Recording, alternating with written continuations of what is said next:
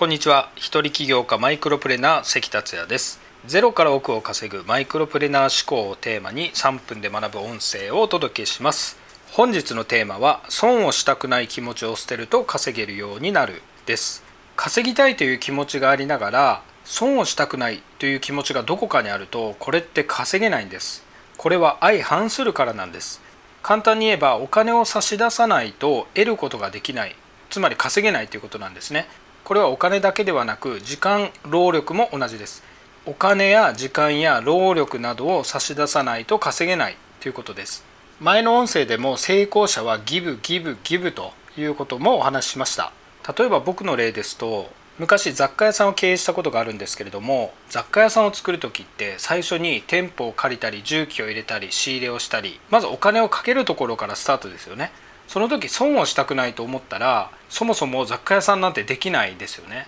もちろんビジネス全般に言えることなんですけど最初にマイナスからスタートするわけなんです。店舗を借りるのに借金しましたしでその時お恥ずかしい話なんですけれども嫁のお父さんに頭を下げて300万円を借りました。本当にその時助けてもらってありがたかったんですけれどもそこからスタートした雑貨屋さんは1年目で年商6500万ぐらいいきまして約4割が利益で2400万ぐらい利益が出たんですね。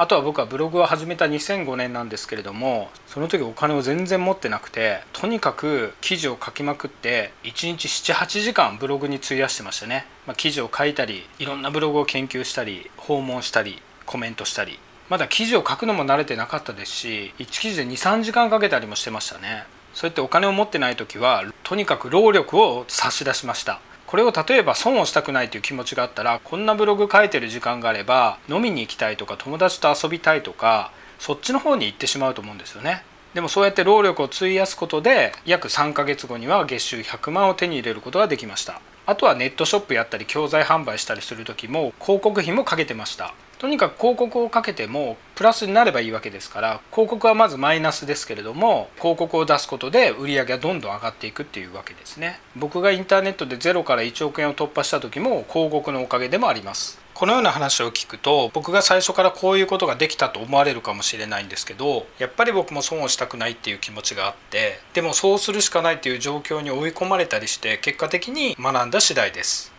最後にまとめますとあなたがどれだけ稼ぎたいかはわからないんですけれども例えば月収100万とか200万300万年収1000万3000万5000万億などあなたがその目標を稼ぎたいのであればまずあなたがそれなりの器になるというのがまず先なんですね。それなりの器になるというのはどういうことかというと稼ぎたい金額の最低でも1割ぐらいが損をしない気持ちで使えるようになるそういう器が大事です。例えば月収100万だったら10万円を広告費で使えるとかスキルアップのために使うなどそういう感じであなたがまずその器になるということが大事です。それを分かりやすく言うと損をしたくない気持ちを捨てるっていうことになります。それでは今回は以上です。また明日。